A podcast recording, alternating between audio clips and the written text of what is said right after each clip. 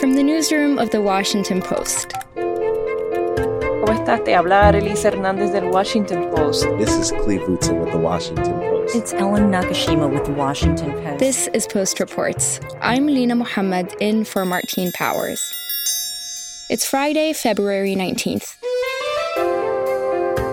Today, what went wrong in Texas and why coronavirus cases are dropping across the United States.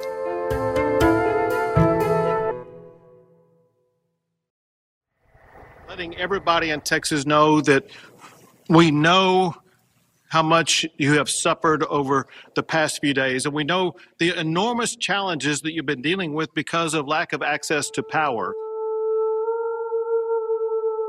We've had everybody in every agency in the state of Texas to make sure that they were going to provide to you the power that you need and, the power that you deserve. Power has come back to most households across the state. There are still several hundred thousand folks who are still in the dark because of downed power lines and some other issues. The problem now is water. Arelis Hernandez covers Texas for The Post.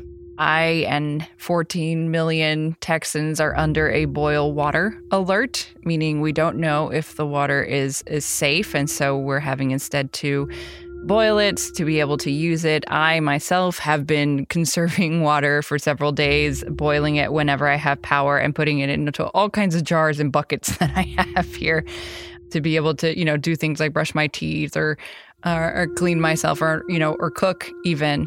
And that's the situation where a lot of Texans find themselves right now.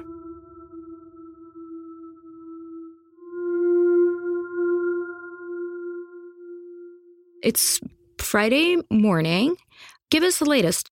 It's been a terrible week for for Texans. You know, that some folks spent upwards of more than 50 hours without water and power in their homes.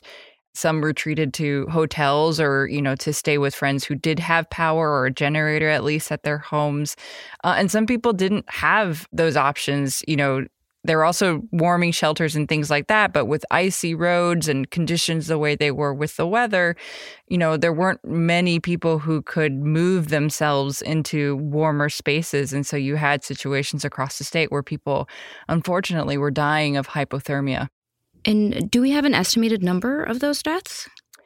I think we will know more in the coming days. They're coming in little by little. I think the Washington Post has tracked more than two dozen so far. Oh, wow. And I think that number is probably going to climb. That includes a, a child in a trailer outside of Houston that apparently froze to death overnight while sleeping when his parents awoke the next morning they found God. that the child wasn't wasn't alive um, there's all kinds of horrific stories out there not to mention you know texas has a real problem with folks who don't live in adequate housing and that includes people who live on the streets in places like austin and san antonio and so there was a scramble to get these folks out from under, you know, bridges and overpasses and encampments to get them into warming centers or shelters.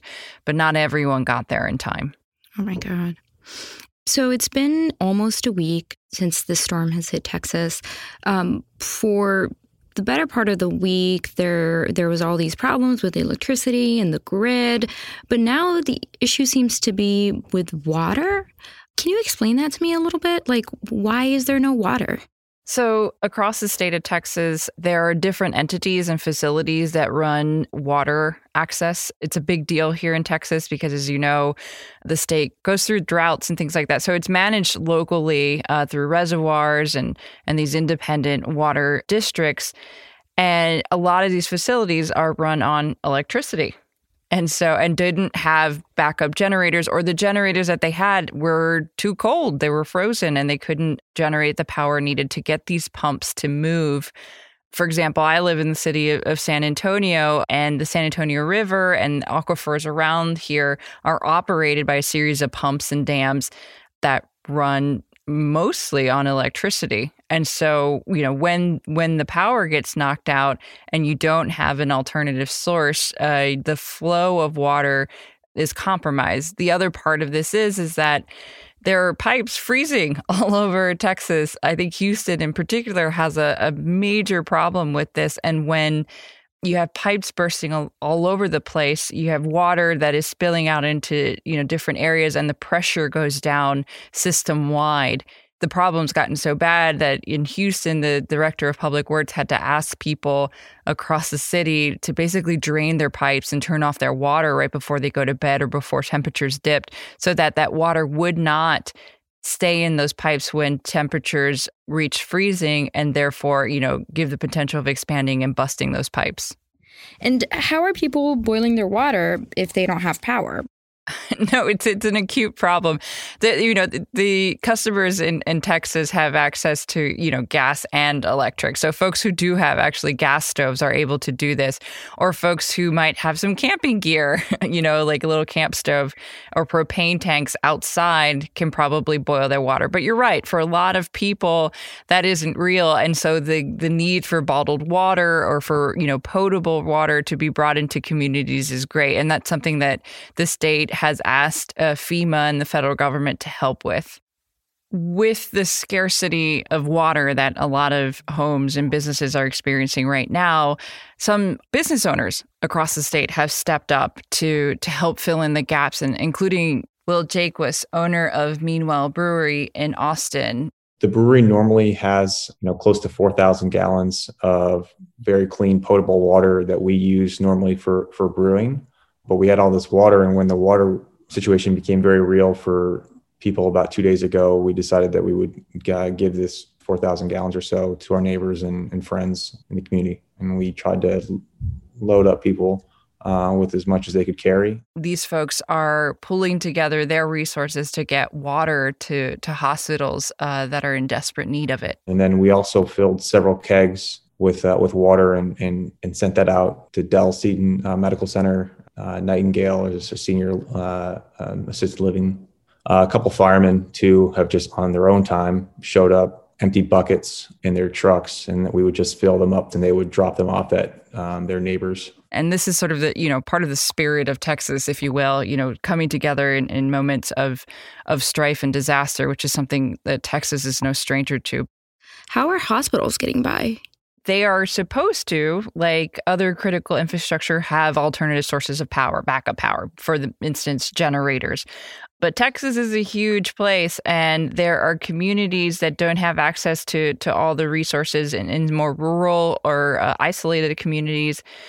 Even hospitals in major cities like Austin that needed water to get delivered to them, and in Houston, bottled water it's just it's a, it's resource scarcity right? When when everyone is going through the same thing at the same time that means there's very little to go around. And that also affected hospitals who have also seen a, a jump in cases of carbon monoxide poisoning and other sort of storm related injuries and illnesses that uh, they're having to deal with.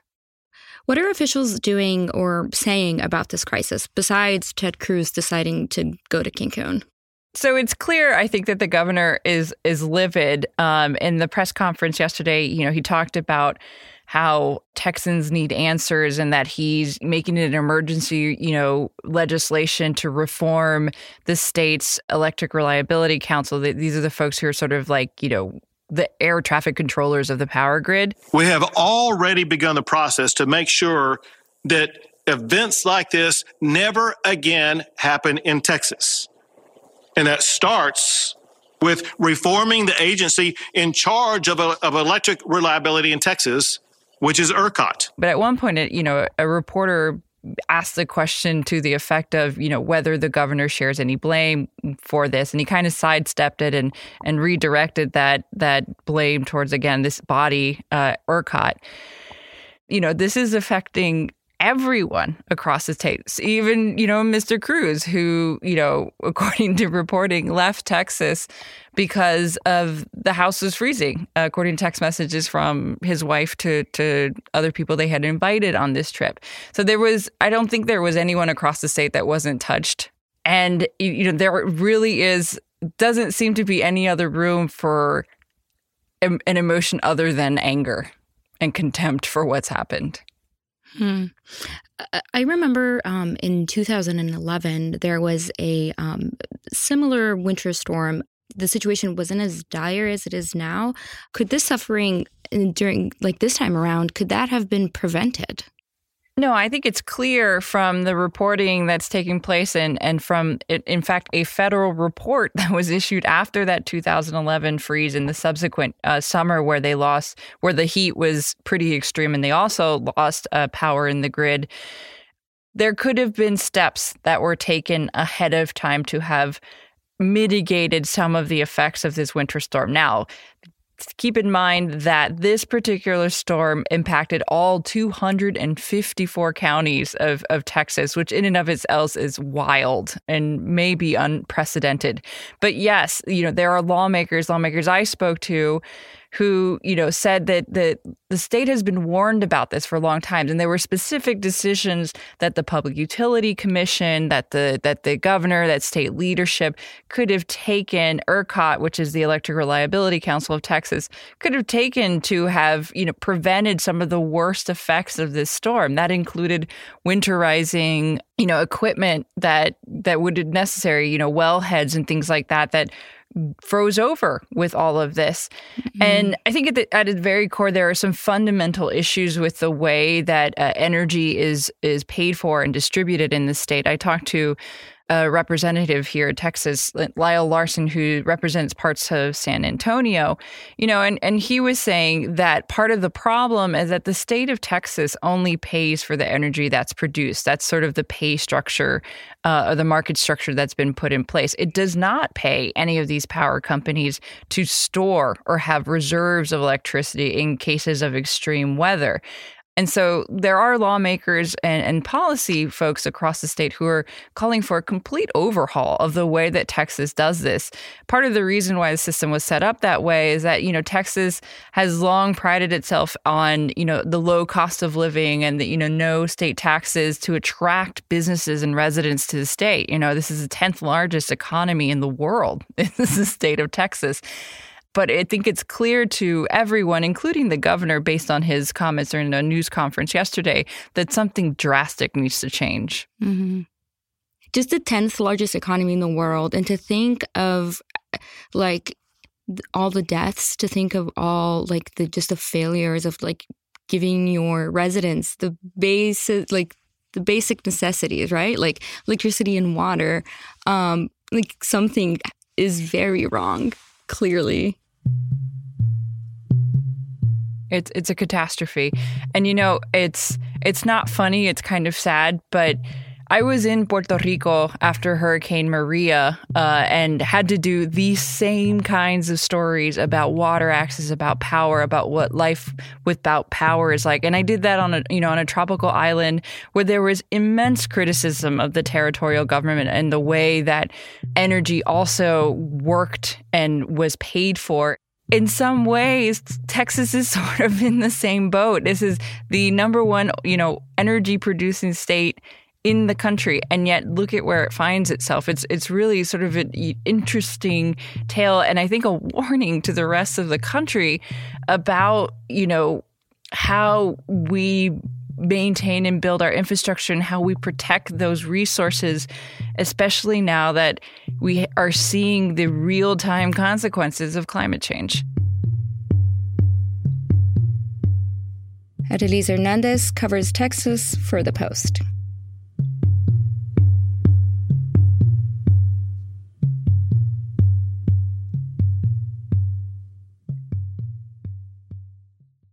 Hey, this is Christina Quinn.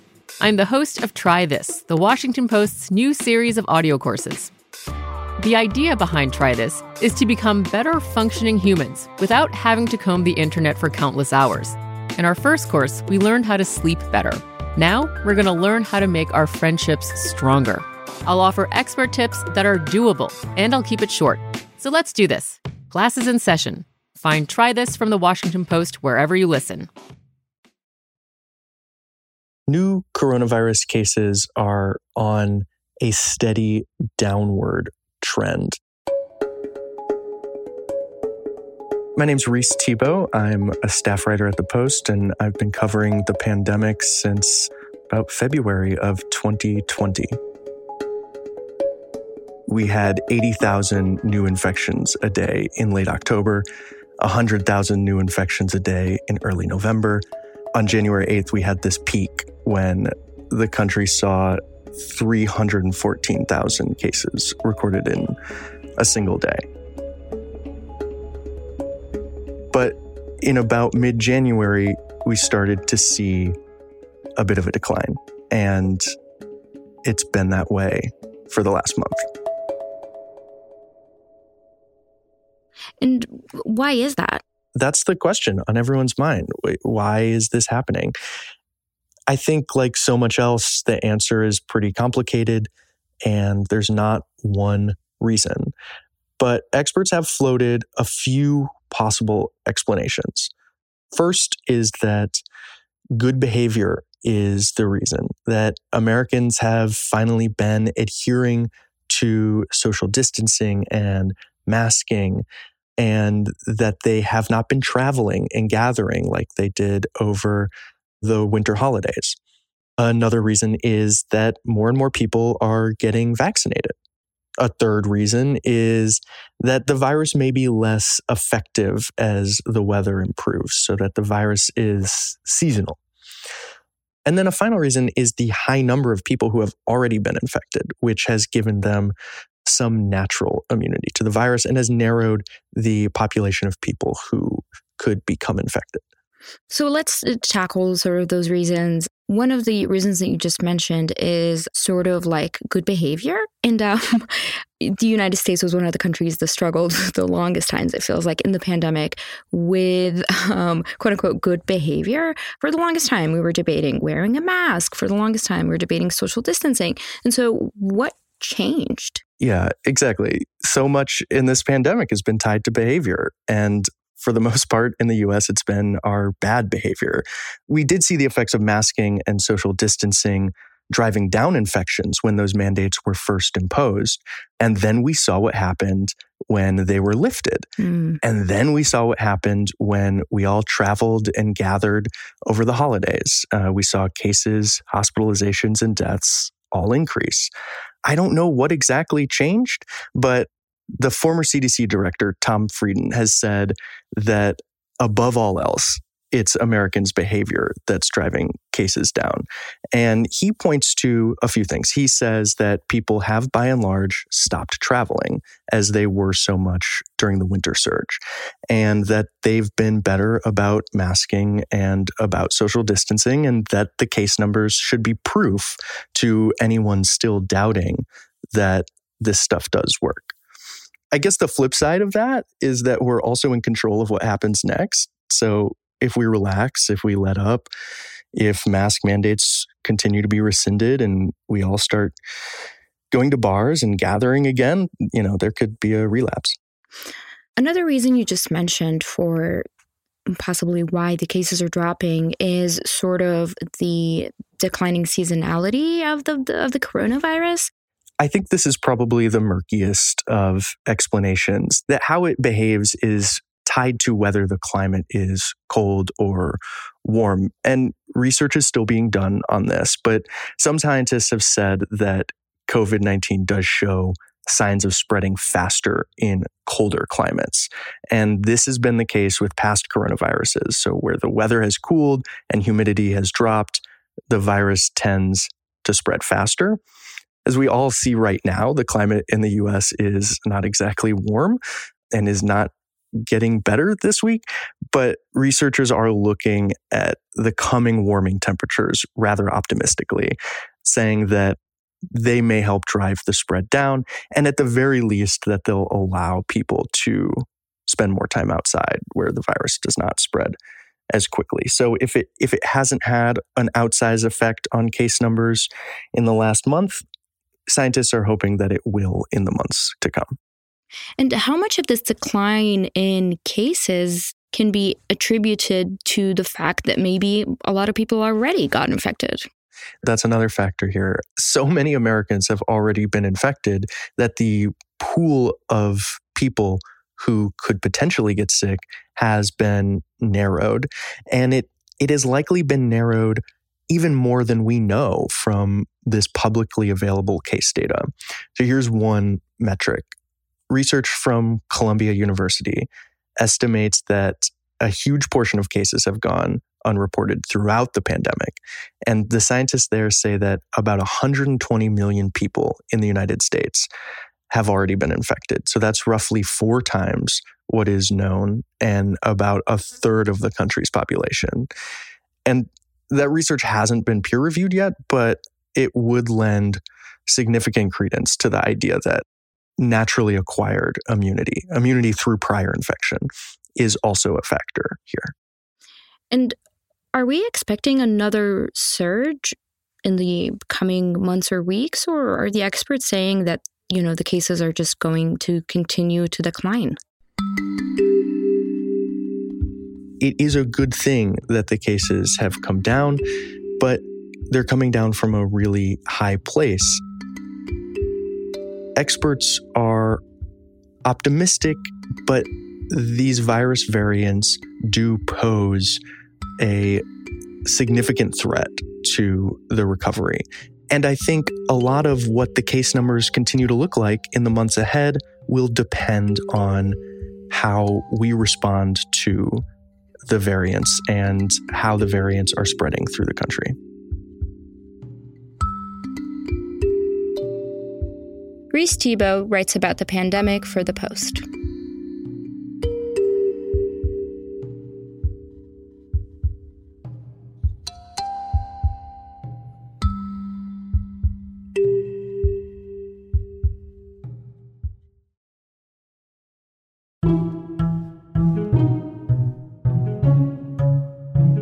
That's it for Post Reports. Thanks for listening. Our executive producer is Maggie Penman. Our senior producer is Brina Flores. Our editors are Alexis Diao and Ted Muldoon, who also composed our theme music. Jordan Marie Smith is a producer. Ariel Plotnick and Rennie Svirnovskiy are associate producers. The post director of audio is Jess Stahl. I'm Lena Mohammed. Martine Powers will be back on Monday with more stories from the Washington Post.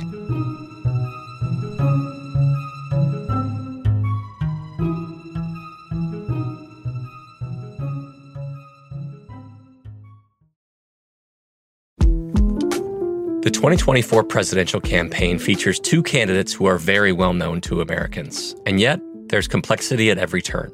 Criminal trials for one of those candidates, young voters who are angry. The Campaign Moment podcast from the Washington Post gives you what matters. I'm Aaron Blake, and I'm covering my 10th election cycle. My colleagues and I have insights that you won't find anywhere else. So follow the Campaign Moment right now, wherever you're listening.